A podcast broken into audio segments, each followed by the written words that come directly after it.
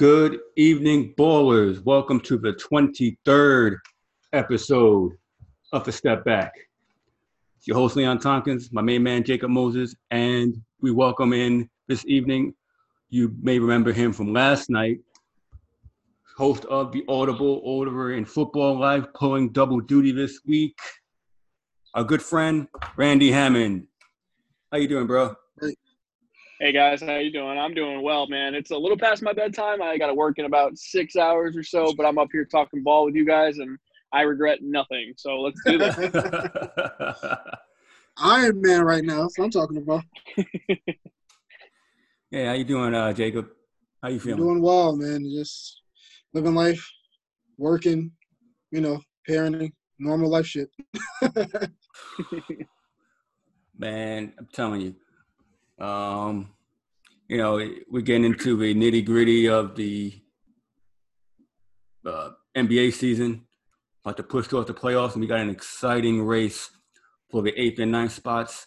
Um, we got some drama with Lillard. We got some drama with Paul George, and trying to figure out this eighth and ninth spot combination is difficult. That's why we got our good friend Randy, who's familiar with the 16th and 17th weeks in the NFL to get mm-hmm. these combos down.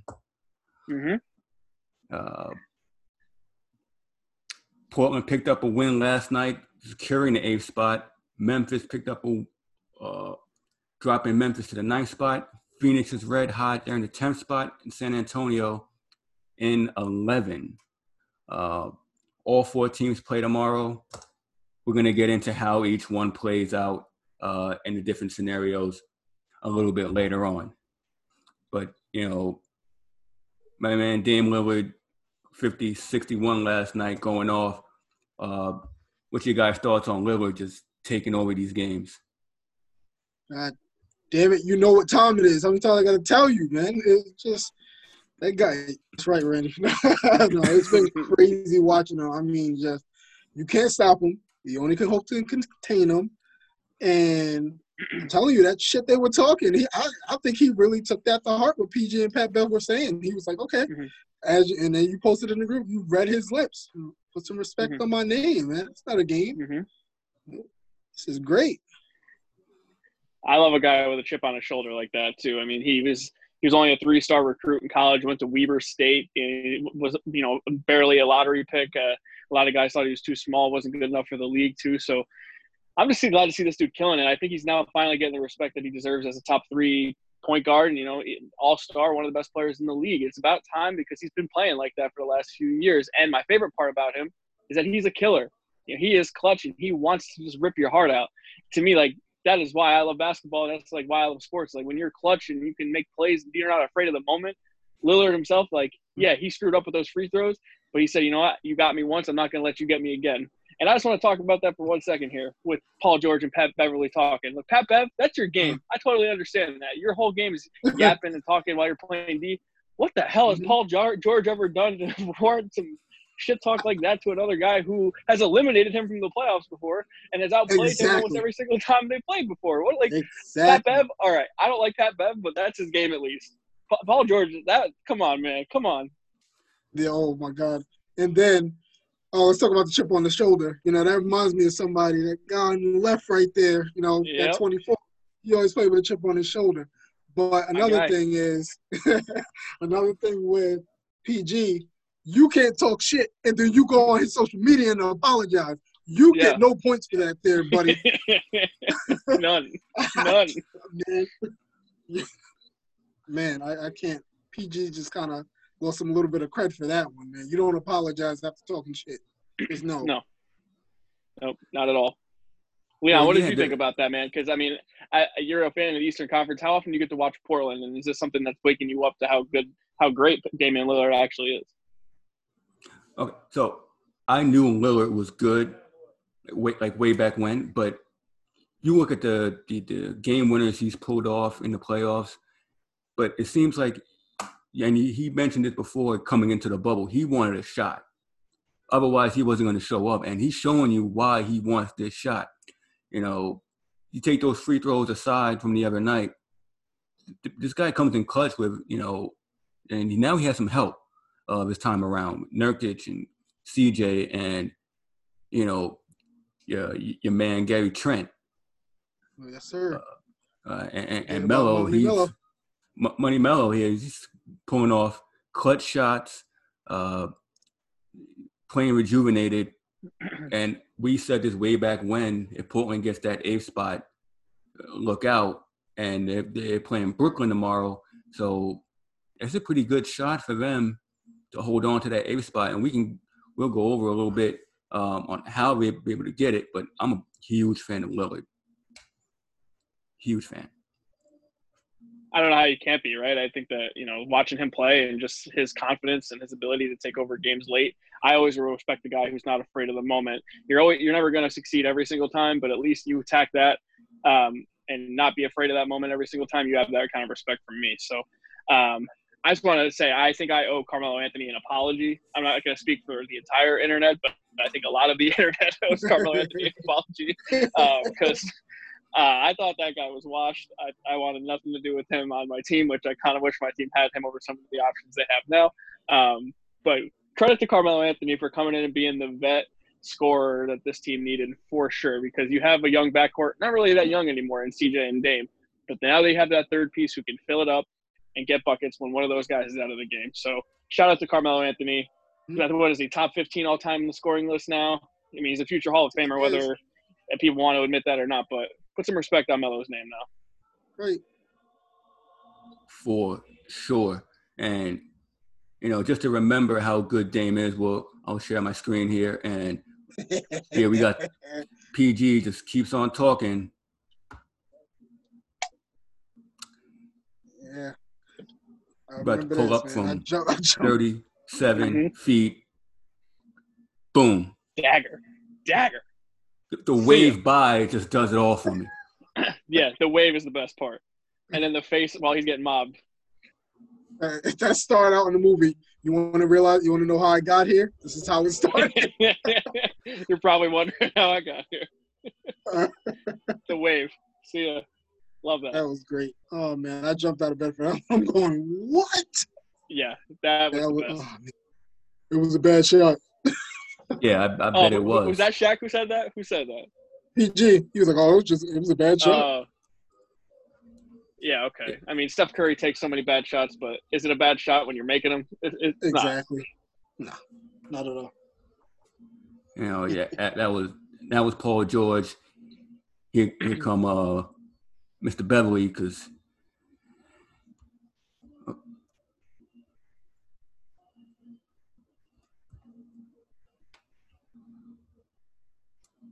I love how it comes off this curl. Love and, that. Uh, boom, that's it. Uh-huh. Bang. Was that a, that was the Rockets, right? Yep. Yep. What year was that? Was that 2016? 15, I believe. 15? Mm-hmm. Uh, yeah. Yeah, Aldridge still there. Definitely 2015. yeah. he came up just clapping. He's give me that. I mean, speaking of Aldridge, that, that guy can't catch a break. Mm-hmm. Yeah. You know, because he goes down with an injury, and look and look at the Spurs. They take off like, you know, there's no tomorrow. hmm Young squad coming up, man. It's yeah. Yep.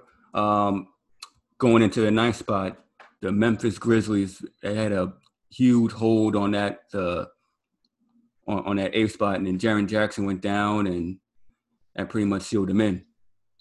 Mm-hmm. They they're playing. They're forgetting how to play basketball. I don't know what happened. They completely just Ja Morant can't do it all. He can only do so much. You know, you need Brooks, you need Brandon Clarke, you need you know Valanciunas. You need somebody to step up. It's or you guys are just gonna. They're lucky that they're still in it right now because where they were. They kind of they had that little inch to slack off a little bit, but now, now it's they got to do something. They got to pull a win. Now. I think if you're the I think if you're the Grizz though, you you kind of look at this year as a, a, positive regardless, right? I don't think any of us really saw them in this position to make the playoffs.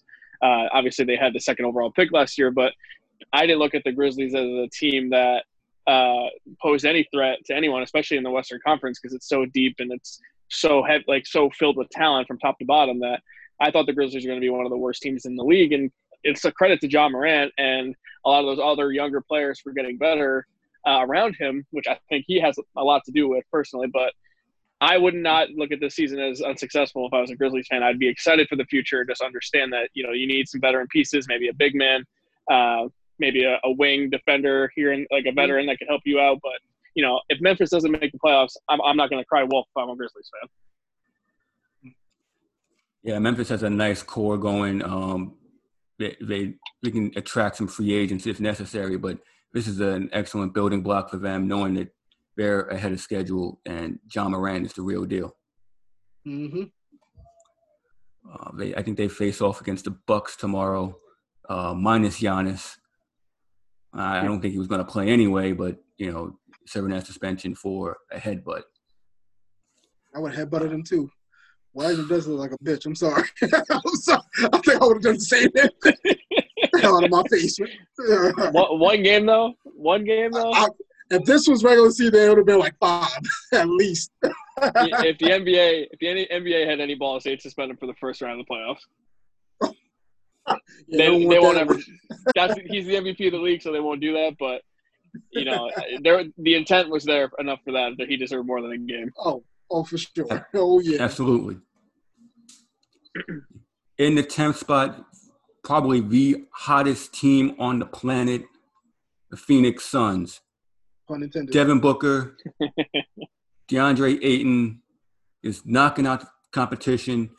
Use one of uh, Randy's phrases, running the table. Um, seven and zero. Where these guys come from? man, Devin Booker was the truth. You, my favorite shooter in the league, man.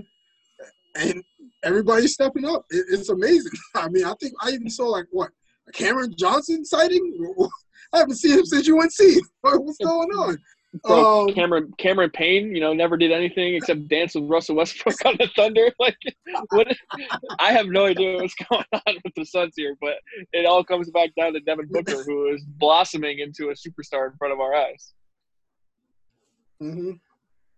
Yeah, it's, finally playing in some meaningful games, and he had a game winner over Paul George again. This this guy just can't catch a break. Uh, but you know, Phoenix coming in the season, they were hot. Then DeAndre Ayton missed mm-hmm. 25 games, and that kind of derailed them a bit. But going back to the coaching, Monty Williams came coming in, creating a culture, and look at these Suns. They get in that uh, eight nine game, they they can make some noise. Mm-hmm yeah, as a Lakers fan, they're just not a team that I'm all that interested in seeing because the Lakers' issue now is they don't have a guy who can defend a, a Damian Lillard or a Devin Booker. So if I could avoid the Blazers or the Suns, that'd be ideal. I don't see that scenario likely that they're going to play one of those teams. But Booker right now is just so lights out. He's playing on such another level um, that I'm happy that he's finally bring like getting to this point because I know when he was in Kentucky, he was very highly touted as a guy who would be a superstar in the NBA. He's had some high scoring outcomes already in the league, but I feel like now he's finally starting to put it together. And like you said, Monty Williams is probably a big part of that. Yeah, and yeah. tomorrow they play the Dallas Mavericks. Him and Luka, that's, that's gonna be a good game. Yeah, I expect Dallas to to put forth a put forth an effort to try to knock them out. Mm-hmm. Um, and my biggest surprise of them all in the 11th spot is the San Antonio Spurs. Um, I had him dead to rights.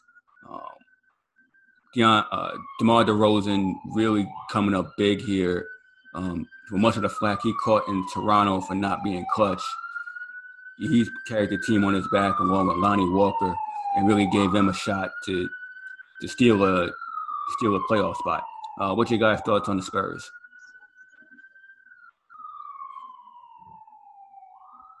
I, I, watched a little bit of the Spurs, and I, I DeMar DeRozan is kind of a guy who is super underrated at this point. I don't think he ever really gets the credit uh, for being, you know, a really good two guard in the league. Uh, I heard a comparison. I think it was on the Bill Simmons podcast where they kind of compared him to the Alex Smith of the NBA, where he's always really solid and kind of average, but he'll never really be worse than that. He's always consistent and he just doesn't wow you. But I actually think that he's put on some weight, and I don't mean that in a bad thing. It looks like he's bulked up a little bit. He's always a really skinny, kind of lengthy guy who mm-hmm. didn't have much on him. It looks like he's kind of put on some muscle, and I think that's made a big difference. Uh, his mid-range game has always been there. He's not the greatest outside shooter, but um, I think the Spurs have a lot to do with that. I think the culture, the pop, and uh, just being around that organization makes you mature, makes you grow up, makes you work a little bit harder. So you know, maybe we should have seen this sort of thing coming. Um, and to be honest with you, I I'm not totally shocked that the Spurs are here, although they did look so bad coming into the bubble. But if I could choose any of these teams to play in the first round as a Lakers fan, I want the Spurs, just because they don't pose the uh, uh, outside threat that the other teams do. So if the Spurs want to sneak into that eight spot, I'm all for it. Mm. Yeah, the Spurs are pretty young, but it's pretty cool to see guys like Keldon Johnson get a chance to actually ball out. He had a nice little game. He scored like 24, 25 in the game. Lonnie Walker, you know, he's you know he has a high upside, but you don't know what you're going to get out of him. Like you said, Leon Aldridge going down, that's going to be tough.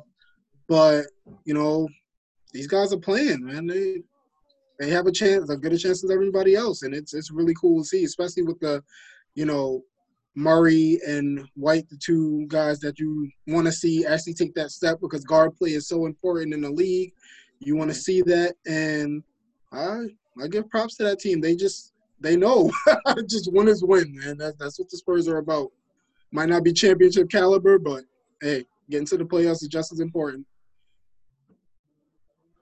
Yeah, Pop with that playoff pedigree, you know he's going to drag his team to the end and you know credit to him and, and his staff uh, coming into the bubble, getting these guys ready. And DeMar DeRozan, the mid-range king, um, he can get to that spot on the floor, and he's about 80% from there. He's, he's going to knock it down every time.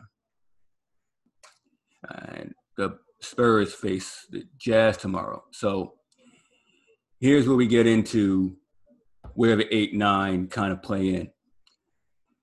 The number, the advantage of having a number eight seed for the play-in game you only need to win one to move on. You see at number nine, you have to win two games. Mm-hmm. So, this is that's different time. Portland currently in the eighth spot, play off against Brooklyn tomorrow. For them to stay in the eighth spot, they have to win or have Memphis, Phoenix, and San Antonio lose. They get the ninth spot if they lose and any of those two teams lose, then Portland secures the ninth spot. Portland is out if they lose and any of those two teams win. Mm-hmm. Memphis Grizzlies currently in a ninth spot, face off against the Milwaukee Bucks. Uh, they move up into the eighth spot if they win and Portland loses. They stay nine if they win and Portland wins or if Memphis loses, and uh, or Phoenix and San Antonio lose, and the Grizzlies are out if they lose, and Phoenix and San Antonio win. You see, Randy, this is why we need your Week 17, like. Well, it, it makes scenarios. sense to me.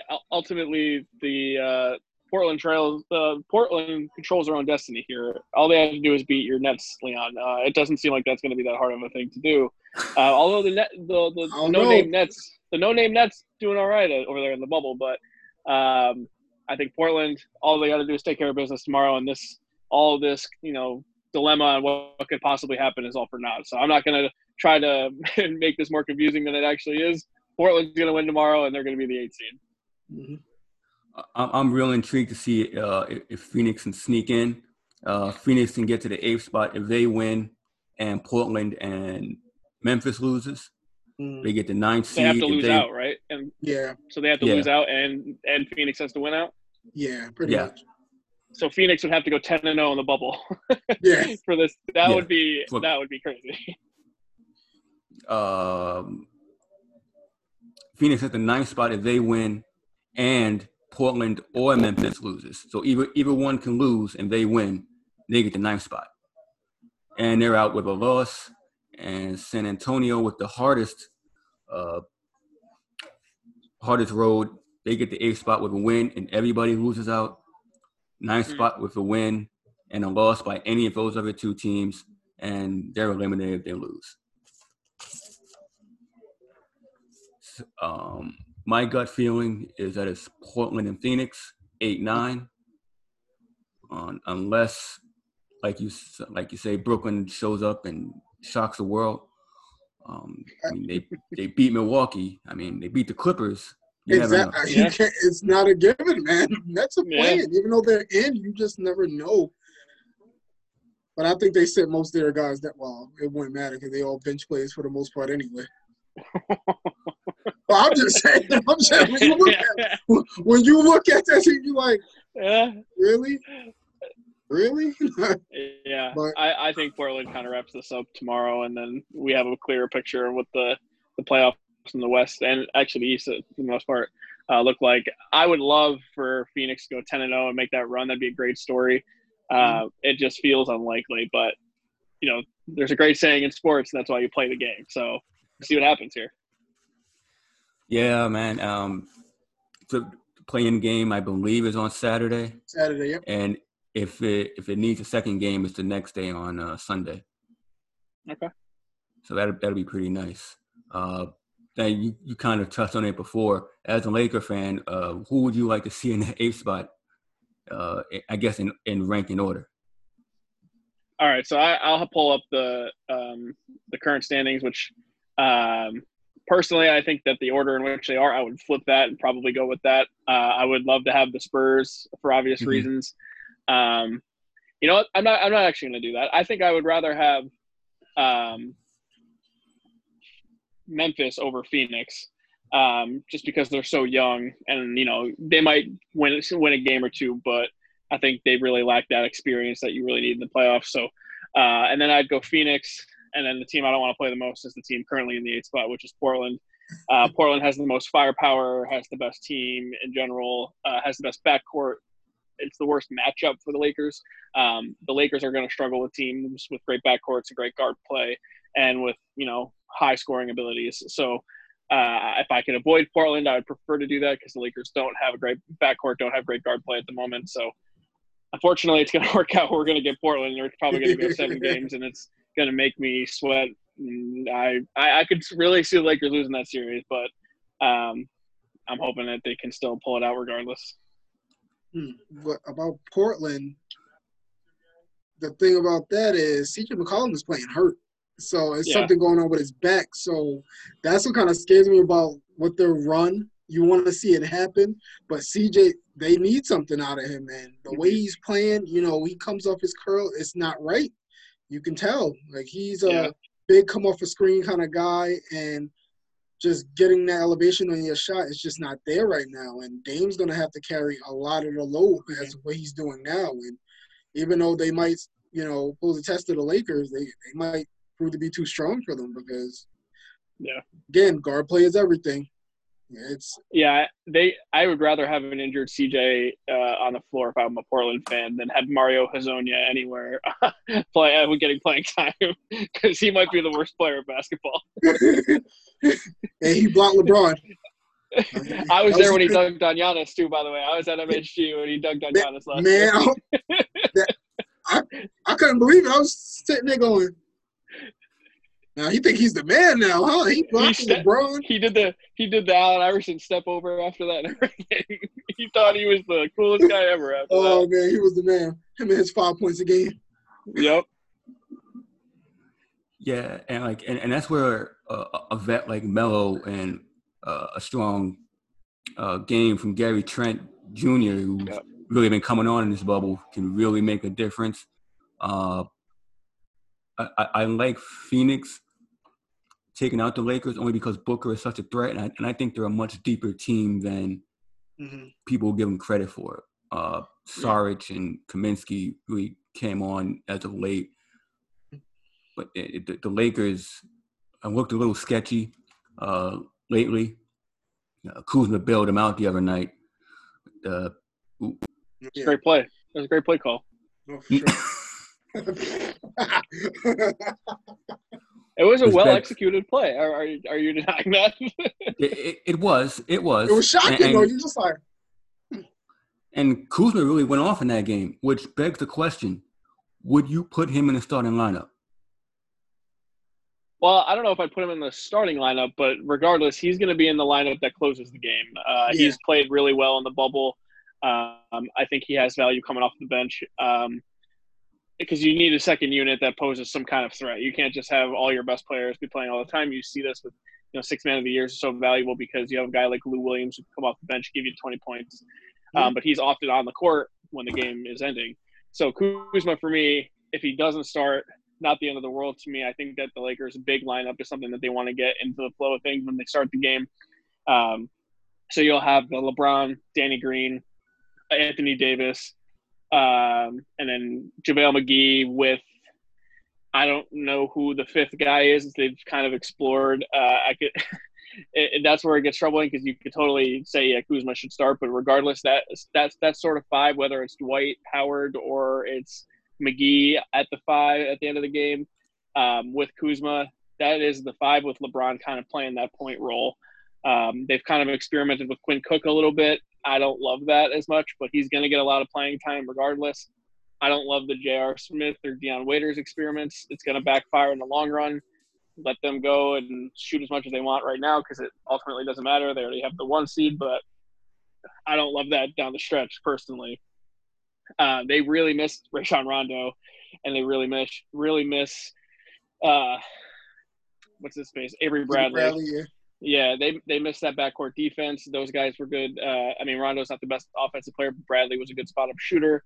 Um, I talked about all season how they needed better shooting, and thankfully Kuzma stepped up because they really need to improve that outside shooting in the worst way. Uh, Marcus Morris going to play a lot as well, so Marcus Morris might be the guy who starts the game, but I don't imagine, I don't know if he's the guy at the end of the game who plays unless like LeBron's in foul trouble or McGee or the, all the big guys are. So they don't have a great small lineup to go with, so maybe Marcus Morris is a part of that. Um, but Kuzma definitely going to be a guy who closes the game for them, at least on the court to close the game for them Yeah, and they paid dividends the other night. Mm-hmm. for sure. He's Don't playing well, discount and it's about time. Just like to say, don't diss Quinn Cook again, ever. don't cut that part out. No, but yeah, I can. And plus, LeBron kind of, it looked like he was pulling up lame a little bit when he, like towards the end of the game, looked like he was pulling with a little limp. But um, let's see what happens. He's getting old at the end of the day here. I don't think we realize that he's been in the league oh, for yeah. 17 years. You know, I mean, the style of basketball that he's played for a long time is eventually Mhm. going to wear him down. Oh yeah, for sure. I think you're starting to see that. Uh, his Minutes. season as a whole has been a great success, and he's played really well. But now, when the season's going into August like this, I think that sort of thing should be expected. hmm Yeah, uh, it testament to him, and uh, you know we'll see where the Lakers really end up, and see if they're the fact that there's no travel, they might be able to get get some fresh fresher legs, really rest their guys now coming into the next week. In which next week uh, the playoffs do start. Um, the Western Conference is kind of muddled. The Eastern Conference is set. Uh, Mhm. we've already touched on the Lakers and the possible uh, AFC contenders. Take one uh, deeper look into the Western Conference, which would be the potential matchup of the Clippers and the Dallas Mavericks. Hmm. This one kind of intrigues me.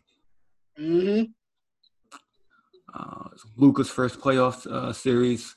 Uh, KP finally in a meaningful uh, series, but the Clippers are deep and hella good defensively. Uh, where, where do you guys see the Clippers and Mavs uh, ending up? I think it's gonna go. I'll give the Mavs five because Pat Bev is gonna be in Luka's ass. We all know that. Let's be real. That's gonna be a great test for Luka. That's gonna really, like, just see if he's gonna elevate his game even more or he's gonna shrink. And with KP, love the guy, but he's soft, and you cannot be soft in the playoffs. I swear, a few games he's getting horsed around by PJ Tucker. PJ Tucker is a big body. But KP, you are seven foot, dude. Like use your length. Like he does not. I don't understand how he can't use his length at all. Like he got to get down. You got to, and plus the Clippers are kind of like a. They're not small, but whoever's going to be on him is pretty. Is going to be smaller. So you got to learn how to back him down. You know, do a little fadeaway or something, but he's going to have to come with it. And with those two guys, and then now you got to hope for maybe Powell to come up. You know, if Seth Curry's there, you got to see if he comes up. They got what's his name? What's the dude's name? Michael Kidd Gilchrist. What are you going to get out of him? like maybe a few defensive plays. He can't score. I mean, him and scoring is like freaking oil and vinegar. They just they don't go together at all. And um, yeah, that's going to be a good. T- I, I want to say six, but I'm going to go five with my heart. I don't think Dallas does anything yet. They're they're too young, and the experience is just gonna it's gonna hurt. See, I hate Pat Bev. Uh, I'm not a Pat Beverley guy. I, I, I, think he's a bit. I think he's a fraud. I think he's uh, the Josh Norman of the NBA. Josh Norman always talked all this shit for, as a corner and got cooked by every great receiver in the league. And mm-hmm. uh, at the end of the day, Pat Bev is annoying uh, as a defender, and I give him credit for that. But if you're an elite offensive player and you have uh, a good mental capacity, you can kind of overcome him. Um, I think Luka's going to completely dominate Pat Bev. To be honest with you, I don't think he's going to pose much of a threat uh, at all. And despite Pat Bev's uh, desire to be uh, in everyone's head at all times, mm-hmm. Uh, you saw him try to get that with KD, which I don't know why they even put him on KD to begin with um, when that series happened last year.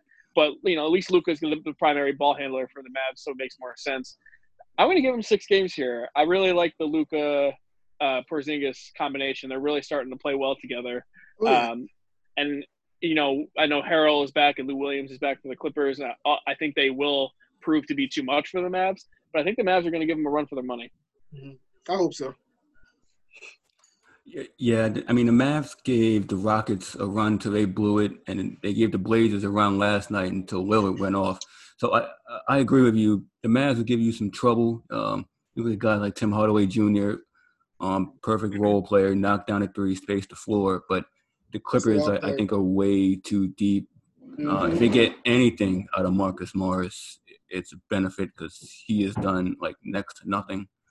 And Reggie Jackson, if he can uh, find, you know, his Bobby Shmurda look and just score a bit off the bench, he can can give you something. I actually think uh, if Dallas could get a if Dallas could get a team like Houston, I I like their chances more because yeah. Houston's soft and mm-hmm. they're not mm-hmm. as big bodied. You know, I think the Clippers are a tough team because they are big and they rebound really well and mm-hmm. they have a few like their defense defensively. I don't know if there's a better team defensively than the Clippers in the playoffs, but Houston is not like that. So Dallas, I think, really got a, a bad draw here. Um, but I would love their chances against almost any other team in the West, but I think the Clippers are just too tough for most teams. Mm-hmm. Yeah, I, I, I give the Clippers in six. Um, you know, Kawhi and hopefully Paul George can, you know, silence some of his critics. Mm-hmm. And the one thing that might kill him is their chemistry. They really, I think Kawhi, Harrell, PG, and Beverley, they only played really, I forgot the number that I saw. It's not a lot of minutes together. So they got to get it together quickly. And chemistry is everything you play in the, obviously play in the playoffs. You throw something together, it might not always work, so it might get snuck up on, and you never know what happens. And they play Landry. They play they play Shamet a lot uh, at the end of games. Yes. I don't really under, mm-hmm. I don't really understand that, but I guess it's the for defensive purposes, right? He can shoot really well. He can shoot really well too. Mm-hmm. I don't know. I was surprised about that, but I guess Morris hasn't played too well. I would have probably gone with him instead, but uh, I was surprised to see how much they play Shamet, especially late in games. Sure. Shout out to the Knicks for getting that late round pick for him.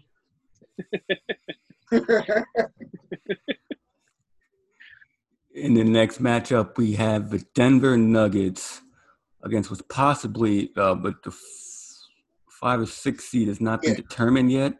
Uh, so it's between the Jazz and the Thunder. Right now, I believe it's the Thunder. Well, in the matchups on uh, NBA, on ESPN.com right now, it has Denver and Utah as the three. Yeah, oh, Utah? Utah. Okay, yeah. mm-hmm. okay. Then then it must have updated after the game. All right. So what you guys have on uh, Denver, Utah? Denver, Utah is going to be interesting because Utah's defense, you know, Rudy, the one that started it all. Um, they're gonna play them hard, but I think Denver's too. They're too. They're too strong. They're way overpowered for them. It's not. What are you gonna do with Joker? What are you gonna do with Bol now? I mean, they got so many ways they can just dismantle you. You know, Michael Porter Jr., Monte Morris off the bench. You know, you got Jerami Grant there. You have even you got Plumlee. You got your toughness there. They got shooters. You got Jamal Murray, Gary Harris. They, Denver has always been one of those teams that I've loved to watch because they are so good, but it's taking that next step in the playoffs, and this might be the year. You talk about complete team. I don't think the Jazz have a chance. I really don't think they have a chance. Yeah, I totally agree with you. I love what Utah's doing. I love uh, the way Porter's been playing, and it seems like he's actually healthy. And he, I mean, before his injury, he was regarded as a number one pick potential. So I think he's really showing his talent um, in the bubble. Uh, and when I was younger, I, me and my friends used to love Manute Bol. Like we used to try to recreate Manute Bol all the time in video games, and we used to try to every time we'd block each other in a shot, we would yell Manute Bol. Like it was the dumbest thing, but we love Manute Bol. So you can imagine how excited we are that Bol Bol now exists. um, so I'm just about as big of a Bol Bol fan as there is. So I love that he, he is uh, more skilled offensively than I honestly thought. Like he has Oh, touch, yeah. He has a nice stroke. Uh, obviously, he's long as shit, and he's really good defensively. So uh, I love I love Denver. Um, I would not be surprised to see Denver in the Western Conference Finals. Uh, like you, everything that you said, they are so deep from top to bottom. They have a great bench as well. Utah, all right. Donovan Mitchell, uh, Gobert, all right. Uh, It's, I don't I don't forgive I don't forgive Rudy for kind of starting the whole shutdown thing to begin with. So uh, Utah, honestly, I think Denver wins in five. Yeah, I, I think the loss of Bogdanovich for Utah was was huge. He really spaced the floor, and you know, with Conley there, he was supposed to be Rubio's replacement for the offensive output that Rubio didn't give uh, to Utah, but because it didn't, it doesn't seem like a great fit there. Uh, I, I think Utah's way too offensively challenged. Denver's way too deep, and Michael Porter's coming in this bubble just showing his potential. And I mean, Utah might sneak a game in here because Denver might just be up 3-0 and lay down for a game. But uh, I see Denver in five. And uh, one of the more intriguing matchups left: This is the series right here. This is the Mhm. series. Houston Rockets and CP3's Thunder facing off. This is James where I'm missing. This is where I'm sorry, Leon. I just want to say this Oh, is no, where I'm good. missing the old school way of life where we had people traveling to stadiums with fans because Russell Westbrook uh, playing in Oklahoma City for the Rockets. Uh, you have CP3 going to Houston playing for the Rockets, and then you have Harden, who it's been eight years now, but did play for the Thunder as well. So there's a lot of crossover between these teams. I would love to see the fan interaction between these games. Mhm. I mean, that, that video board is going to be jumping. Um, and apparently, maybe I think later on they're going to be able to have some guests. Some guests. Well, uh, you know, we'll touch a bit on that later, but the, the Rockets and the, and, the- and the Thunder are real intriguing. They're five out has really uh, come to fruition more in the bubble. Harden's been showing out, Danuel House, Covington. But Chris Paul has led this Thunder team to, quite frankly, I don't know how the hell they got here. Uh, Man, it's, it's one of his best um, job, one of his best seasons uh, of his career. Um, although I, I think the Rockets take it in five. Yeah, I'm gonna agree with you on that one. CP3 is, like I said, if it's anybody you need to put respect on his name, it's CP3 because what he's done leadership wise with this team, with pretty much, you know, you have Gallinari, you know, he's still playing well. You know, Gilgeous-Alexander, he's taking him under his wing, and look how he's playing now. You know, you got Steven Adams, he's battle tested. Um, you have who else they have on that team? Oh my god. Yeah, you're right. How the hell did they do that? I can't. you know, I don't know where that roster. I'm usually good on those, but I can't. I really, well, did you say yeah, Schroeder? I, I mean, the, Schroeder's played really well for yep, them. There you too. go. There you go. There you go. Yeah. Schroeder, he's good six man candidate right there. Um, but yeah, the Rockets might be. Well, it depends on Westbrook's step right there. It's going to depend on him because if you take one of them out of the equation, they they're going to be in trouble.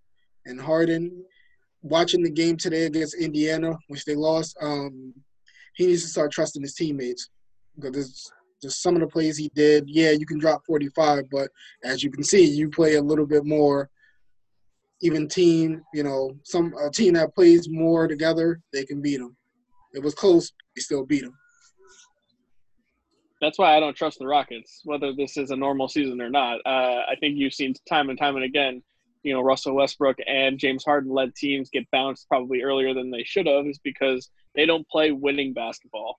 Uh, I know that James Harden is in, in, insanely talented, and so is Russell Westbrook, and I love how hard they both play, but they don't play the way that a team that wins championships play.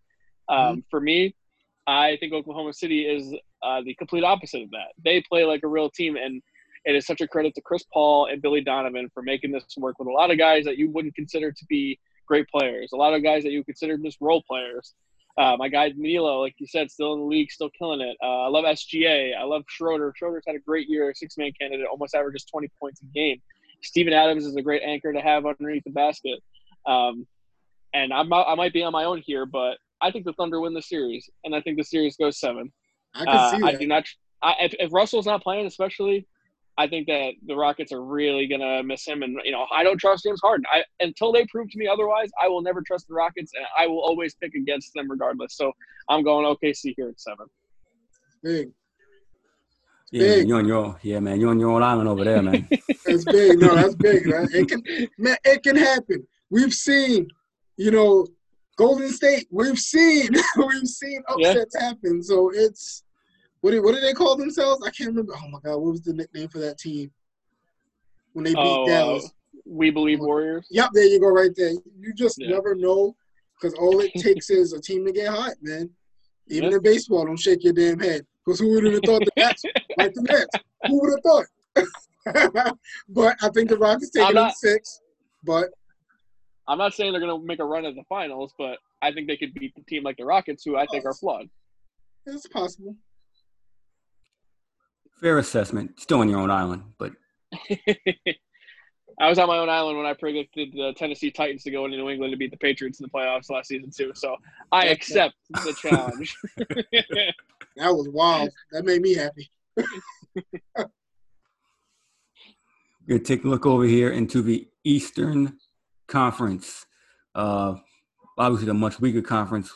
Quite get through these very quickly. You know, Bucks Magic. Uh, Sorry, Johnny. you know what? I, I I'm gonna go back to an earlier conversation. Suspend Giannis yeah. for the first round. The Bucks can handle the Magic on their own without him. they can take care of him. I'm sorry. This, this is gonna be an ass whipping.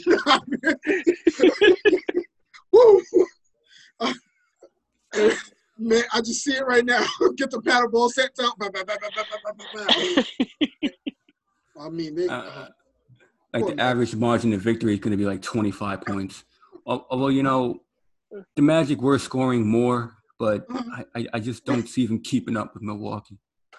Uh-huh. They might win a game by accident. Yeah, exactly. See, that's what they did with the Toronto. They won a game like, oh, oh, okay. And then Toronto. Hey, I forgot about that. Yeah. I forgot that they won that game. Uh huh. It was like a freaking cat playing with a ball. Oh yeah. They go, they go. Was that, right, was that like a DJ Augustin three or something like that? Was it like an old point guard? Yeah. Uh-huh. Yeah. Yeah. I, Milwaukee's gonna sweep the series. Oh yeah, it's not even gonna be close. Yeah, I think this is unanimous here. Yeah, and that's your championship. uh, unless you got like a Ken Birch on the Magic, just you know, he has one job, one job only. Get Giannis suspended. Yeah. I just talk mad shit. Because Giannis is a freaking, he's a ticking time bomb. Just get in his head. Just say some shit in freaking Greek or something. Just just talk mad shit and just try to get him in trouble. Blow in his ear. Get, get Lance Stephenson. Give him a blow in his ear. Not a bad idea. Uh, hey, Yeah, Yeah. Buck sweep is it, it's gonna be bad. yeah, pretty Sorry, much. Johnny. Um, next, the Raptors and the Brooklyn Nets. I'm not gonna say a word. You, you guys already know how I feel. Nets and six. Yo, Jake, can't feel what Jake's laughing about. All right, take this one. Ooh.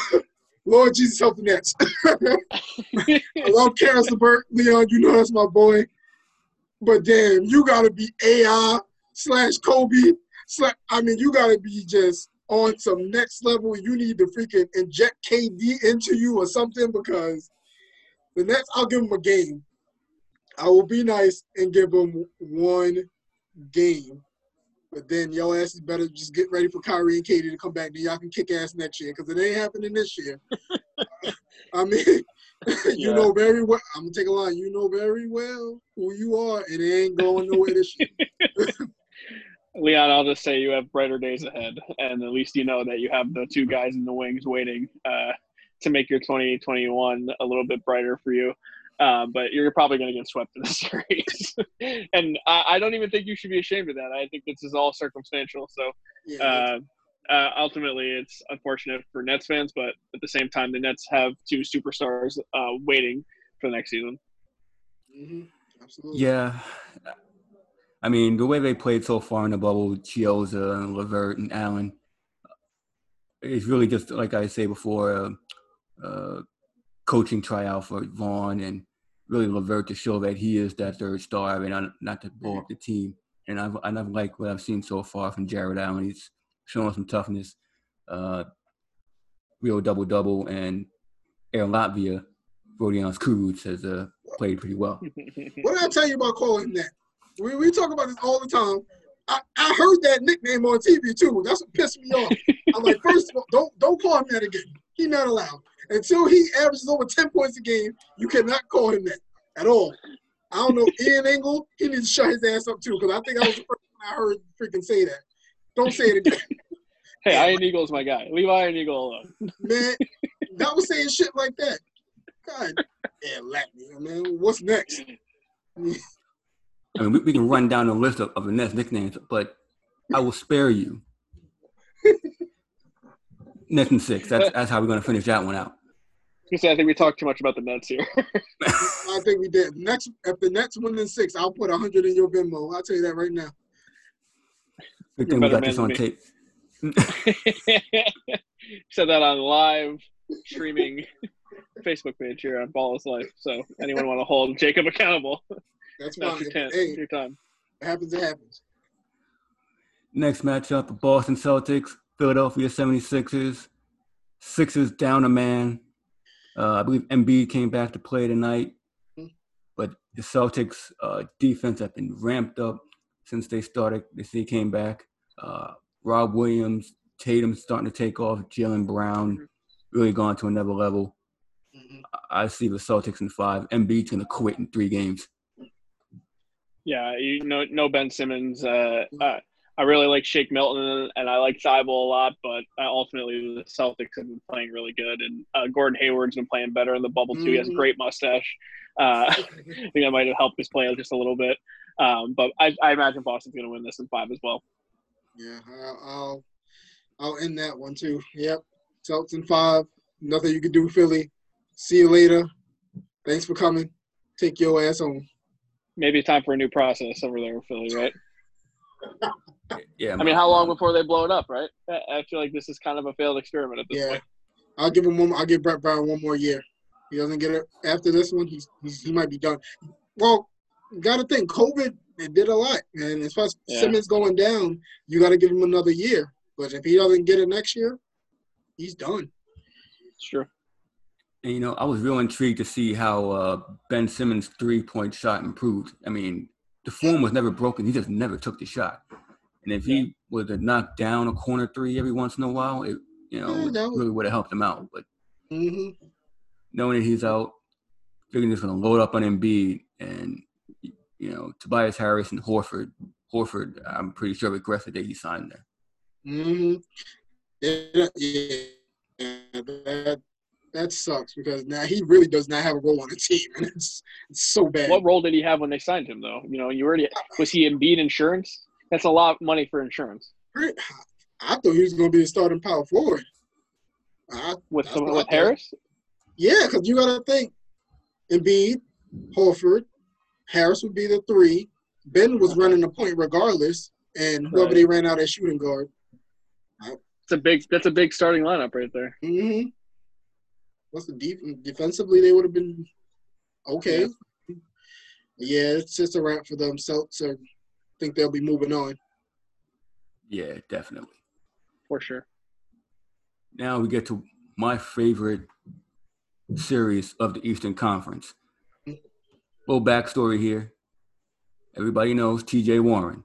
There's LeBron, there's MJ, and then there's Bubble TJ Warren. it's honestly, it's it, it's facts if you're only talking about the bubble world. Mm-hmm. and what got this man started? Well, we're gonna start it right here. Yeah, buddy. It's another game I was watching.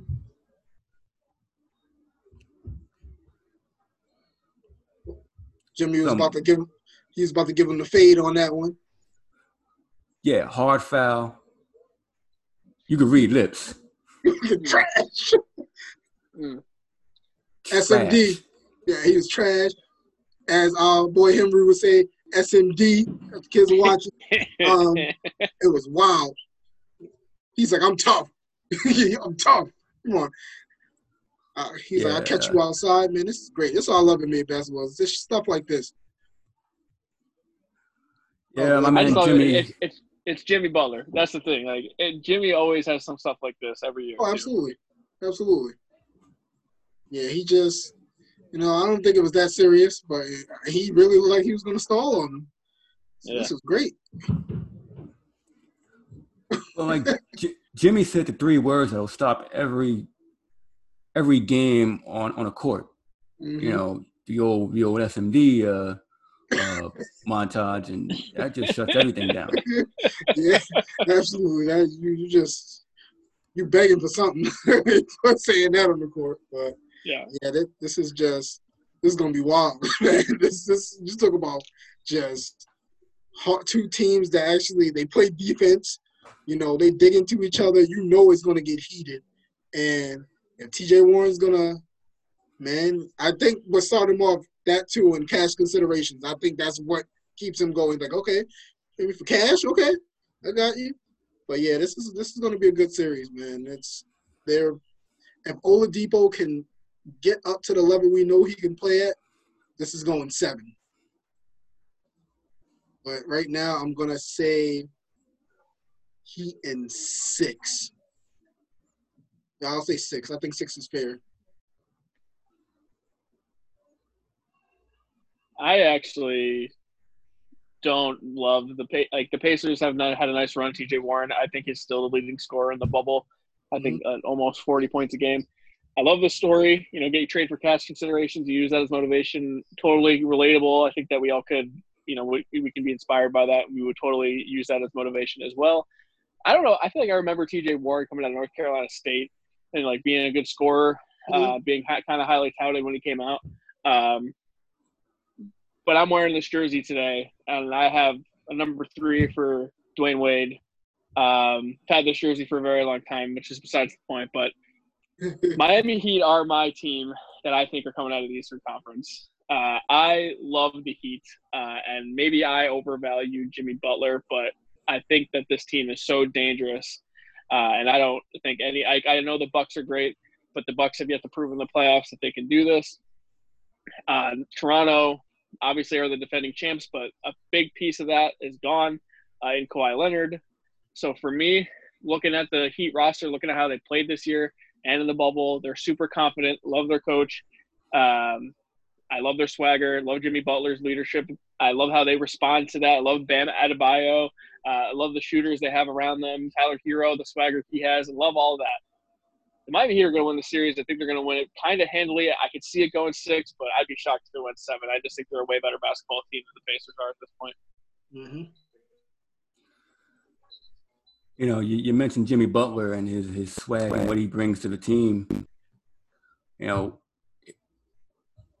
some people are just not on his level.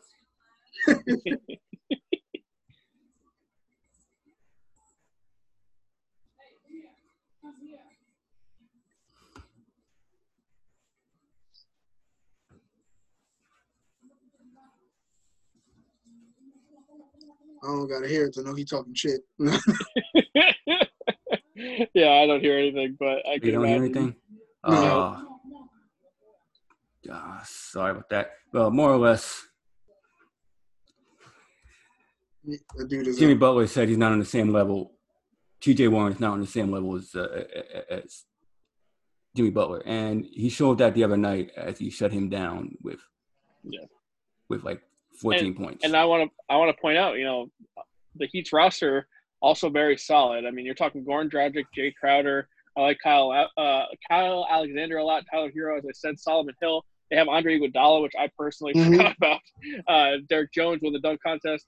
Kendrick Nunn, Rookie of the Year candidate. I mean, he's been killing it all year. Still Duncan Robinson, Kelly Yes. Olynyk, That's my boy. Leonard. Um, this team is stacked. uh, Yeah. I really love how deep they are, and I think they're going to be a big problem for everyone in the Eastern Conference. Yeah, Dr. Robinson, he was he was really killing them that game. I mean, he was Yeah. pulling up from Steph Curry. I mean, he might he might get the line of all that he taught was jumpers. He keeps shooting like that. But, Hey, but yeah, that, that oh yeah, that dude they definitely got a squad, and I don't think Indiana's gonna be able to handle that one, especially with no. So it's Sabonis is out, isn't it? Or did he come back? yeah, no, Sabonis is out. Okay, yeah, they yeah they're gonna they're gonna be some. Take a look at bubble T.J. Warren. Oh, look, this Look guy's got to pull up. He's got look at this shot. Look at this garbage. This some, Come on. some Look at this. Look at this. Look at this. all over. AD. Come on. Come on. I mean and then the three. Oh yeah, the three that the he Euro made step. to seal it was ridiculous. these are some tough shots. Yeah, this Yeah. is kind of wild. Like, come on.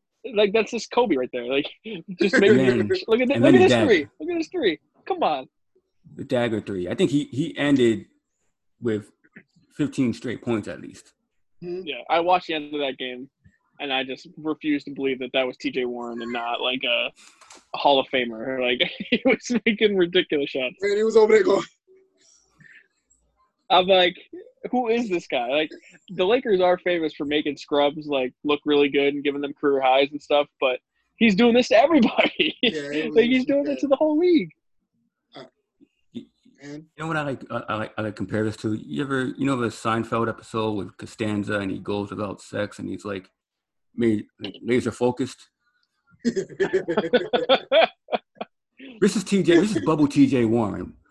Uh, It's a Once great the guest comes in, once the guest comes in, you're gonna see regular TJ Warren. I love the analogy. I think that's perfect. This this this can't last. uh, I don't see it. all right, man. Maybe just until he gets a big contract, but let's enjoy this one. Yeah, it's gonna get a big contract, all right. Mentioned the personal guest. The bubble is closing up. Uh, tomorrow is the last game, and the NBA has decided since you're no longer needed, you can shower and just leave. Teams exiting, people coming in. People coming in are family members and close guests not known through social media. Take that for how you want it.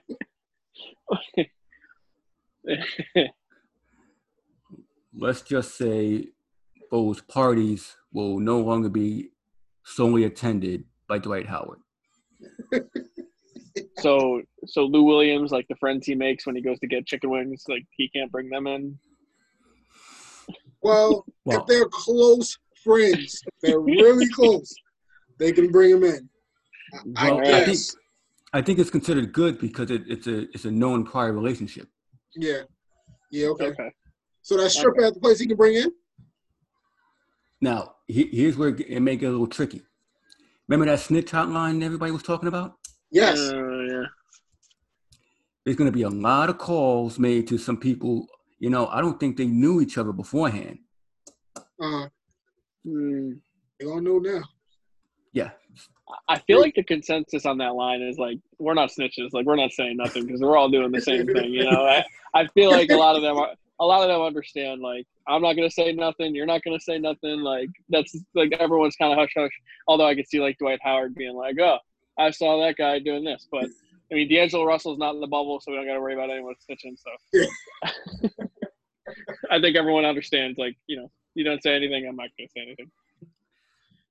but Hmm. yeah, yeah. Guests coming in, teams leaving. Zion looked he was done before, and uh, I, I- I think that's what did the Pelicans, and they didn't play him the first game, and that pretty Yep. much sealed their fate. hmm This whole Well, thing that- was designed for the Pelicans to make the playoffs. Much. they didn't do anything. That and Lonzo Ball averaging like five points a game. Yeah, he's been bad. Yeah, he, I guess bad. that jump shot didn't work. That new found jump shot. Yeah, it, yeah, he's been he's been pretty bad. Um, yeah, we'll, we'll guess we'll give out some awards. Uh, you know, who's been your uh, bubble MVP? Woo. Devin, Mo fucking Booker. More or less. And that got man, when you hit the game when to jump over PG and Kawhi, man, he, just it's like he knew it was going to he laying. Yeah, I did it. hmm But yeah, but the Suns, come on now. You can't I, I love Dame. Dame's second, but if you would have said the Suns were going seven and zero, I would have called you a damn lie. And man, yeah, gotta go to Booker. He's averaging what 34, 34 a game, Mhm. ice cold from the line. I mean, in a good way, 94%. I think he's shooting 50% from the field, and the way he shoots at that clip, 50% is crazy. And man, he he sealed it up for me.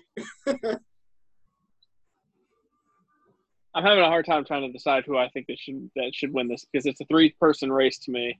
Mhm. And when you decide on MVP, almost never is it someone who missed the playoffs unless it's baseball and it's Mike Trout. Um, but it's between T.J. Warren, Devin Booker, and uh, Dame Lillard to me. And just because of the unexpectedness, uh, I think so highly of Dame Lillard and the potential for Devin Booker was always there that the unexpectedness of TJ Warren to me uh, is going to get him the vote for me. And he's a playoff on a playoff team, and he helped them get to the seat that they're in now. So uh, for me, I, I think would I think all of us would think way less of the Pacers in general if it wasn't for TJ Warren's run here in the playoffs. Um, Dame, I expect that from Devin Booker. We always knew he was capable. For me, I'm going to go TJ Warren just based on that. Pretty good. I'm gonna. I'm just gonna go right out and say I'm gonna give it to Lillard. He came in with on a mission, uh, 50 and 60. Uh, he can just really top it off tomorrow with a win. Uh, came in with a purpose. Uh, This was his goal. He said he didn't want to show up unless he had a chance, and he's guy who's backed up his word. Um, T.J. Warren's been nice. Uh, Michael Porter Jr. has been good Mhm. and and Booker. I mean, I, it's hard to argue Booker, but Lillard, I, I, I think, coming from the outside in to get to that eighth spot and really uh, seal his fate, I would give him the bubble MVP. We didn't plan this, by the way. We all picked someone different. We didn't even plan that. Man, that, that's I'll pretty good. that. Well done. Um, go really fast. Uh, with the awards throughout the league, the finalists has been made. Uh, and the awards are handed out from the end, more or less from the uh, start of the pandemic. Uh, MVP finalists Harden, Giannis, and uh, uh, was it uh, oh LeBron? Mhm. That guy, Uh, LeBron. that, you know, Yeah, that, that guy. Yeah, how, how could I forget? Uh, let's start with you, Randy. Who you got for MVP? Um, I got the Greek freak, Giannis Antetokounmpo. He averages 30 points, almost 15 rebounds. Uh, I think six assists a game. The Bucks have the best record in the sport by far. You take him off of the Bucks, it is uh, it's still okay, but obviously the difference he makes uh, is insane, is palpable for sure. and he's a defensive player of the year candidate. So I think what he does on both sides of the ball uh, means so much to the Bucks. So I'm giving it to the giving it to the Giannis. He's gonna win it for the second straight year. I'm gonna go with LeBron James because Wow. he's almost averaging a triple double. Like at his age, still playing at a high level, playmaker on the team. He's definitely a way better playmaker than Giannis. I mean, he's his offensive game well rounded still. The defense is, you know, it's I won't say it's slacking, you know, that happens when you get old, but yeah, you got Anthony Davis, but you take him out, same thing. You take him out the Lakers, how good would they be? You know, you pretty much have the Pelicans all over again if LeBron's not Mhm. there. And I'm just I'm giving it to LeBron for number five. Shake the room. And one, and I just want to point out, Leon, real quick, Yes, um, sir. That MVP voters are very narrative driven, and we we said we saw Ramona Shelburne earlier today say her the only reason that she's voting for LeBron is that she is a narrative based voter. What that Mm. means is that based on storylines is why that they vote for MVP, not based on overall body of work. So uh, obviously we've talked a lot about this, but the impact of this man over here leaving us uh, had it meant a lot to the Lakers and the, and the fan base and the, the city and everything in, in the basketball world. So the fact that the Lakers are a one seed, the first time that they made the playoffs in five years, uh, Mhm. I think you know, big man Kobe leaving us has a lot to do with that. So I would not be surprised if LeBron gets the vote because of that. Yeah, that's a fair point. I, I- I think I give it to Giannis this year. I thought it should have been Harden last year.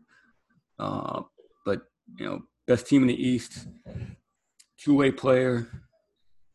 I mean, it's amazing that he was able to raise his game from an MVP year. So, Mhm. I mean, he, he's, it's not a great three point shot, but it, it's enough to, you know, not Ben Simmons like. Yeah, that's the thing. Like, and and it's getting better. Yeah. So if he Yeah, can, sure. he, like LeBron's three has gotten better over the years too. So if he continues to do that, he will continue to sustain his level of success. Yeah, I, I, I got Giannis for MVP here. Uh, who you guys have for six man? The, the finalists were Lou Williams, Montrezl Harrell, and Dennis Schroeder. I got I got Harrell. I got Harrell. I it was this right here with Lou Will because I'm like, oh, you can give it to him again, but Harrell has been that guy for them. I'm talking about he is pretty much the toughest player on the team. You know, he bodies bigger men than you know him. You know, he does a lot with his limb. He leads that second unit. He's having a career year as well. 18 points a game. I'm not. I don't think he's in double digit rebounds. I think he is. I think he's 18 and 10. Is he 18 Yeah. and 10? And I there you think go, so. right there. And the guy just does so much. I mean, he, he really deserves it. Plus, this guy wasn't even averaging. Well, he just improved every single year. And I will say this is the pinnacle. I'll give him the six man. It was I don't remember the last. Yeah, I don't remember the last time that uh, six man of the year candidates. There was two of them on the same team. Mm, I don't remember. I don't remember it either. Yeah. So that to me just disqualifies both of them because they benefit from playing with each other a lot. Uh, so I'm going to give it to Schroeder just based on that. Okay. Because Schroeder comes in, Schroeder comes in and, and gives Oklahoma City 20 points a game, and uh, God knows they need it because they're not the most talented roster ever. And uh, he's also a guy who's gotten better since he's played, you know, in Atlanta and came over to OKC. So uh, I'm just going to give it to Schroeder just based on the fact that he's the only guy in the, on his team representing his team. Uh, I don't know. Unfortunately for the Clippers, they are uh, for me. I should say the Clippers are stacked. They have two guys and a candidate that's a solo award, so they just they're disqualified for that for me. Schroeder. Yeah, I, I'm I'm gonna go with Schroeder uh, here as well. I'm a I was a fan of him back in Atlanta. Uh, you know, and like you say, he's a huge part of what they do in OKC. He's like, yeah, six man playing starters minutes. I, I thought Dragic got short end of the stick, but with the Clippers, you know, it, it's hard to argue that record. But no, I, I'm gonna go with Schroeder here. And uh, next up, we got the Most Improved Player Award: Luka, Brandon Ingram, and uh, Bam Adebayo. Yeah, Bam Adebayo. There you go. Yeah. this this was tough because my bias almost came out. I wanted to say Brandon Ingram so bad. I, I did because this I watched this kid go from just not knowing where he was on the team to one of the best scorers in the league. But this is a different case. I'm to give it to Luka because you've seen him go from all star to superstar. That and you don't see that too much. And what he's doing, like how many triple doubles does he have this year? I, I just twenty something at least. I mean, you can't you can't deny that. And what he means to Dallas, like I said, it was tough because I really wanted to give it to Ingram, but what Luka's doing, you gotta give it to him. I mean, when you take it to another level like he has, it, you can't go against it. I will shout out Luka because what he said when he was announced uh, a finalist for this award said that he should get his name taken off and give it to Brandon Clarke uh, of the Hornets. Monte Graham. Monte Graham, yeah. Mhm. Um, so shout out to Luka. I think he understands like that guy averaged like single digit points, Mhm. raced his games, averaged 16 or so. Um, so Luka to me, it's it's a tough one because he already I think was was established as an elite player in the league. So yes, he did get better, but I'm looking at the leap from you know good player to great player. Uh, I think Luka already was a great player, so I am going to go Brandon Ingram for that reason. Where Grant, Brandon Ingram on the Lakers was always like he has potential to be an elite scorer in the league, but he's Mhm. not there yet. I think he's there now, Absolutely. and he's going to be a big reason for the Pelicans' success going forward, especially with a young team in Zion. And I don't know if Ball will ever put it together, but Ingram is going to be just as much as important as that team's future as Zion is, and it's be- because of his offensive skill set. So I'm going to go Brandon Ingram. Maybe that's my Laker bias coming out because I always like the guy, but I'm going to go Bi. Uh, I'm I'm gonna go with Randy here and go Ingram because in the beginning of the season he was arguably the best player in the league, and he held that Pelican team down until Zion came back. Um, suffered an injury, really got really got set back. Mhm. But and to Jacob's point, going from all star to superstar MVP type level, it's really hard to ignore. And, and and I do acknowledge the fact that yes, Devonte Graham really really could have been on this list because he put the Hornets. Yeah, they they victory Um, on that one. Um, he- but I'm yeah, my, my pick. Yeah, my yeah my pick here is Ingram. Uh, really expanded his game, Mhm. Put in the clutch factor, and showed that why he was uh, a top ten pick. Well, my, I just have to say it. Leon Tompkins, UNC fan, actually giving somebody from Duke credit. My friend Sanford's coming right now, man. Woo, That's That's what that's two of with. us. woo. That's two. Of Oh yeah, I forgot you I'm like- I can't believe, man. This Yeah. is this is must see freaking podcast right now, man. This this never happens because I'm gonna hate y'all motherfuckers next All I'm year. gonna say, all I'm gonna say is it's about damn time there's a Duke player worth a damn in the sport. Whoa, whoa, whoa! We got Kyrie, we got Brandon. Bro, They're getting there. They are JJ getting Redick had a good career. there. You damn right. Twenty. Well, he almost almost twenty years ago into the playoffs. Come on now. Yeah, too too bad Alvin Gentry's gonna probably get fired from this. Yeah, yeah, yeah. That kind of that does suck, man. It, that they're young. They're too young, man. You just they almost made the playoffs. You can't can't fire that guy. He obviously had them playing. I mean, they had him playing hard, but yeah, I can. I feel like he I actually I'm with you on the same uh, Brett Brown situation here. I think you might give him another shot because of the circumstances. I, I think there's a lot of things that he couldn't control, including Zion's health. That maybe you give him a, a year with Zion and the young roster and see what he does. Let him lose some weight too. Mm. Yeah, Keep him my away man from the gumbo. Sure. Yeah, my, my man has to make it up and down the floor. It's, it's just embarrassing to be Mhm. asking to come out after five minutes. Yeah. Mm-mm. Uh, defensive player of the year, uh, Anthony Davis, Giannis, and uh, who was the third guy? I, for, I forgot. Oh, Rudy, Yeah, the one that started. Rudy Duh. Gobert. Bastard. He's I- I have a guy- I have a guy on, on Twitter who gave him the greatest nickname ever, and it's Escargot Hibbert.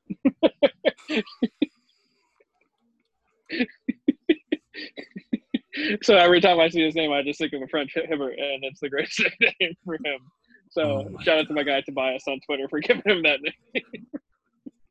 But yeah, he. I think we lost Jake here. I'm good. I'm good. I'm good. I'm here. Um, I gotta go with Giannis. You know, give him his first defensive play of the year. Plays. He can play D on all five positions. And, and you know his athleticism, just everything there. You can't really get around him. He's his footwork is, I mean, from year one to now, unbelievable. And I think, yeah, I, I got to give him his first. He definitely deserves it. This is my turn to be biased here because I'm going Anthony Davis. Um, I, I I just I look at the Lakers and when Anthony Davis is not on the floor, they are still decent in the front court um, with rebounding and protecting the rim. But what Anthony Davis does, like they ask him to defend perimeter players. Mm-hmm. The way he defends the screen and roll is unlike anything Lakers have had in, in a very long time, uh, if ever. I mean, he he is elite at that. Like uh, he makes that look so easy, and it's one of the more complex things that you know coaches try to teach how to defend. Um, he's just so good at awareness, his positioning, and he stays in front of guards that he's so much bigger than on a regular basis. So you know, LeBron doesn't have that sort of defensive tenacity anymore. The front, uh, the backcourt defense for the Lakers, their guard play, not the greatest thing in the world. Anthony Davis cleans up a lot of their issues on the defensive side of the ball. Uh, they rely on him to do that, and I think he accepted that role. And he's always been a great defensive player, and I think now he's going to get recognized for it. So I'm going to go Anthony Davis here. Yeah. Yeah, uh, I'm going to agree with Randy again. Uh, North Carolina alum, uh, not, not alum, but you know, compadre. but you know, he's right. That team is totally different when AD is not on the floor. Matter of fact, I, I think it's AD's team. Mm.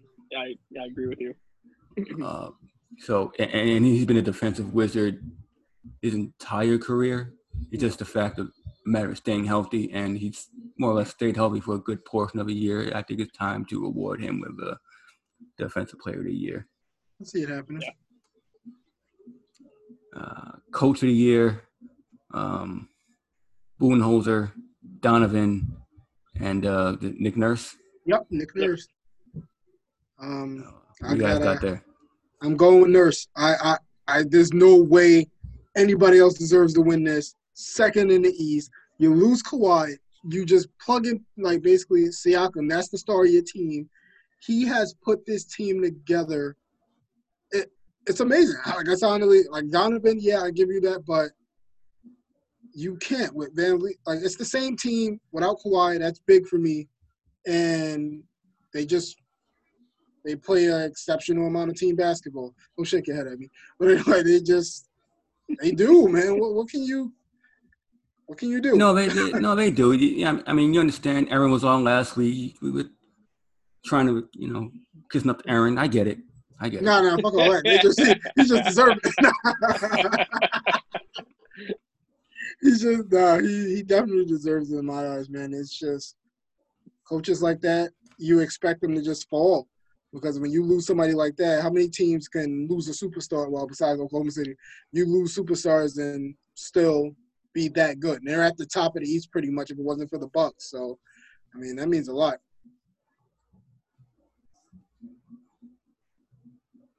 my knock on Nick Nurse is kind of unfair, but it is strictly because they play in the Eastern Conference, uh, where the the playoff teams at the back end are pretty bad, and you play these awful teams from time to time, like like your Knicks, and you get kind of breaks from here and like from time to time. Um, and I I totally get what you're saying when you lose a guy like Kawhi Leonard who led you to a championship and meant so much to that city. But I also think that gives a coach confidence uh, I think that Nick Nurse probably understood his ability and really had a good grasp of his team at that point. So he understood how to use his guys. Mm-hmm. So when you win a title, everything changes for everyone involved, basically. Um, so for me, I'm going to go with Billy Donovan because in the Western Conference, you have a almost not a complete overhaul, but your roster is not considered one of the best rosters in the league. But yet you're here as a five seed in the West, which is super competitive, has uh, like we already talked about, ten potential play, like you have ten teams worthy of a playoff spot, hmm. um, mm-hmm. and it's your only elite player is Chris Paul, who is pretty old now, mm-hmm. um, but you got everyone to buy in to what you wanted to do, and it's kind of like, it kind of says a lot about Russell Westbrook. because it's the same team just flipped with Chris Paul, but they play better team basketball. So to me, that matters a lot. And I'm going to go Billy Donovan for getting that entire roster to buy in. Tic tac toe, three in a row. Billy Donovan. Me and Leon sharing a brain here. yeah, yeah I, am just going to echo the same sentiments as Randy here. You know, and it's hard to think that a college coach could translate well into the NBA because many have failed, but Donovan mm-hmm. has done well uh, buying in, and, and most college coaches fail trying to uh, put in their system mm-hmm. and thinking that it's college all over again. You can't treat these NBA superstars the same. And to his credit, you know, he took a.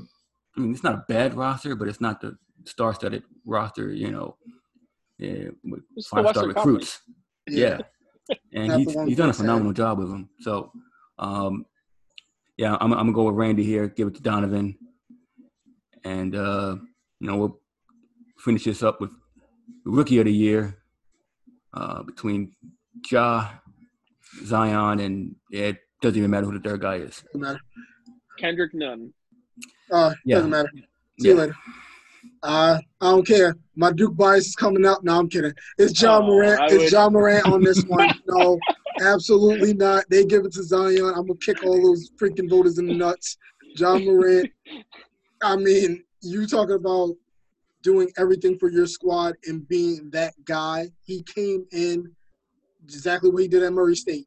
That's all you, but pretty much, Ja. He took Triple J's game to another level. Everybody, you know, rallied around him. It sucks that they're, you know, fading right now, but Ja is everything to that team, and he's a perfect fit for kind of bringing that new grit and grind to that city, and he he deserves it. There's no no Zion, I'm sorry, he he didn't play enough for me. It no, you don't deserve it. Sorry. You got me on the pump fake there, Jake. Because he, you ever you ever see that clip of Melo when he's sitting courtside with the hoodie on and he grabs the ball and he's about to shoot and then he fakes it and he just hands it off and everyone's all mad that he didn't shoot. Like that was just what just happened with you. I know for sure you were you were pulling the trigger on that oh, one. no, nope, I can't do it. I don't know how I don't know how it's not unanimously Ja Morant. Uh, I never really, even when the Grizz, Grizzlies were good, uh, said, "Hey, I want to check out the Grizzlies tonight." You know, like I, I never ever said that, and now like I want to go see what Ja's gonna do. He's so exciting, and I, to me, like that that has so much value and how much he helps the teammates around him get better. And like we talked about earlier, the fact that they're even in contention for the playoffs says everything. Uh, he is a mm-hmm. superstar in the making. Uh, Zion, maybe if he played a full season, we'd be talking about him as a rookie of the year, but limited action really hurts him here. So I think I, I mean I'd be shocked if anyone got any votes besides Ja Morant. Yeah, uh, I'd go with Ja Morant as well. On unless you fill into that narrative storyline with Zion and you know it's Wade and whatnot, but I I cannot see any instance where Ja doesn't get the uh, get the award. Um, you know, closing pretty uh, coming pretty close to the end of the show. Um, I show some love to the ladies. Um, you know, they really balled out this week. Uh, the Aces have been on fire. Uh, Seattle Storm, best team in the league at seven and one. Uh, you know, Breanna Stewart's really showing out uh, her MVP form. But um, my girl of the week is A'ja Wilson uh, from the Aces. They're six and two. She had a game winner in the uh, game against the Liberty, and the Liberty have been playing you know decent ball uh, as of late. Suffered mm-hmm. a pretty tough loss last night to the Sparks. Candace Parker leads the league in double doubles, but uh, you know Liberty's showing some some growth, although they're at one and seven. Yeah, uh, it's tough to watch, but they'll get there. Yeah. My girl Candace Parker still holding it down. Oh, absolutely. Still got a still got a smooth jumper, man. I love that absolutely. shot. Absolutely. Say, yeah. um, yeah, that's definitely my girl of the week. You know I like A'ja. You know that's my girl, but I'm gonna go with Kelsey Mitchell. As you call it, a walking bucket. I mean, mm-hmm. she she's been dropping them. I mean, she's averaging. I think she's over. I'm pretty sure she's over 28 games for this Yeah. past week. So I'm definitely gonna give it to her. Shout out to Brittney Griner for becoming 43rd on the WNBA scoring list. You know, I love how she got herself together from the little situation she had, and I want to see if the GOAT, Diana, her, and Skylar can bring it home. That's gonna be real interesting. But again, like you said, shout out to the ladies. They're doing their things. They got game two. Keep on watching, keep supporting them because they definitely they need everyone's support. Yeah, man. Um, also, uh, uh, Kennedy Carter out for two weeks, uh, suffered an ankle sprain. Uh, many compared her to uh, AI, and you could you could see it quick first step. hmm Uh, had a career high the other night in 35. So um, hopefully she can come back before the playoffs start. But I was a big fan of Kennedy Carter. Absolutely. Um, Randy, uh, Football Life presents The Audible. guys had a great show last night. Uh, you know, you know, big fan of you and Matt over there in Football Life. If you guys haven't uh, checked it out, come on over to Football Life. You can again subscribe to the YouTube uh, channel, uh, Life Group Podcast. Find the Audible. You can catch us on Anchor, Spotify, Apple. These guys are amazing. Football season coming up. Uh, Randy, what you got for us coming up uh, on the Audible? Well, first, I appreciate the plug. Uh, yeah, every Tuesday at seven o'clock, and over in Football Life, we have the Audible with me and Matt Bushnell. Um, we finished up our divisional previews last week with the NFC West. Um, this week we had a lot of COVID talk. It's kind of you know beating the drum, but it's a, it's a lot going on in the world right now. If you haven't got the chance to check out the episode yesterday, we previewed Hard Knocks, which aired last night. If you haven't got the chance to watch Hard Knocks, we're going to kind of talk a lot about the, the season because it's a super interesting season, and they are going through both Los Angeles teams, the Rams and the Chargers. Uh, they have a brand new stadium. They have uh, you're go- they're kind of doing this social distancing type spring training, which I don't know how that even works, but it's the most interesting Hard knock season ever because of all of that. So I'm super interested to see what happens there. We're gonna have a fantasy show coming up here, so if you guys play fantasy football, you're gonna want to check that out. I'm trying to get Matt to do a live mock draft with me, to see you know get get our thought processes for that. If you guys play, uh, I take it very seriously. I'm in like eight leagues. It's a little too much, but at the same time, I love it. All I ask is everyone just kind of pray for football season at this point because college football is not looking too great right now. So I know the NFL is going to try. The least we can do is is pray and hope that uh, we can get sports because I love watching baseball right now. I love watching the NBA right now. You know, hockey's doing their thing right now too. So I'm hoping that we can get our football fixed. Ball is right around the corner. We're Less than a month till kickoff. I'm hoping we get football. So I appreciate the plug. I appreciate you guys letting me come on here. I've had a blast. I love getting, getting the chance to come on here and talk basketball with you guys. And I love watching the NBA right now. I love what they're doing. I can't wait to watch the playoffs. See how it shakes up. Absolutely. Um, Leon, don't ever make that face again. The Rangers got the first pick, so we hyped. We hyped. Alexis well- coming to New York. Hey, Alexi. Alexi. There we go. Excuse me. Girl's name anyway. Uh, Yeah. no, no, um, no, I'm, I'm sorry. You know, I, I I love you guys on the Audible, and, and you're a jack of all trades and, and whatnot. But you know, me and hockey so far have a have a long-standing history of me trashing it, and yeah, I, I'm, I'm I'm sorry. I, I'm sorry I gave you that face, but um, That's all right. We can go back and talk about football if you want. Uh, you but no, guys, you, you, but no, you guys are great. Uh, catch uh, pod jobbers over in Wrestling Life tomorrow night, Thursday nights, uh, eight o'clock over in Wrestling Life. If you're not a member, come on in. Uh, you catch Randy here, Jack of all trades on Audible Tuesday nights. Dong City, uh, Vince and Henry, the Godfathers over in Baseball Life. Monday nights, seven o'clock. Um, about the lab too. don't forget the lab. They come on before us at seven Wednesday nights over in Food Life. Uh, my man Johnny, uh, where we trashed his magic earlier, uh, made a terrific stir fry. Mm. His his stir fry was uh, pretty good. Um, gonna catch some of that later.